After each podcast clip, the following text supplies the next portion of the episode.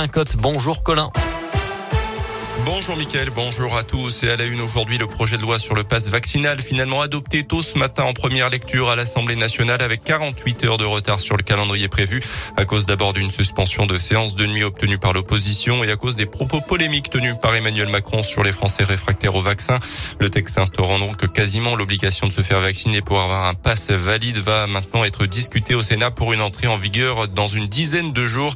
À que tous les enseignants auront des masques chirurgicaux d'ici la fin du mois de janvier, a promis le Premier ministre ce matin. Euh, pour les masques FFP2, le Premier ministre dit attendre l'avis, du Haut Conseil de la Santé publique. Dans l'actu dans le Puy-de-Dôme, le saisonnier soupçonné de violence sur son colocataire à Baisse dans la nuit de dimanche à lundi a été mis en examen puis placé sous contrôle judiciaire d'après la montagne. Euh, d'ici son procès pour violence volontaire aggravée, il a interdiction de paraître dans le département du Puy-de-Dôme.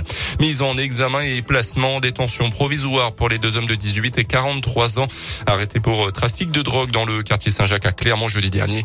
Euh, plus de 2 kilos de drogue et 2300 euros en liquide avaient été retrouvés dans un appartement. En foot, le match entre Clermont et Strasbourg reporté il y a quelques jours à cause du brouillard Montpied sera finalement rejoué le 19 janvier. Une décision de la qui ne semble pas satisfaire les deux clubs qui avaient proposé de jouer le week-end du 29-30 janvier.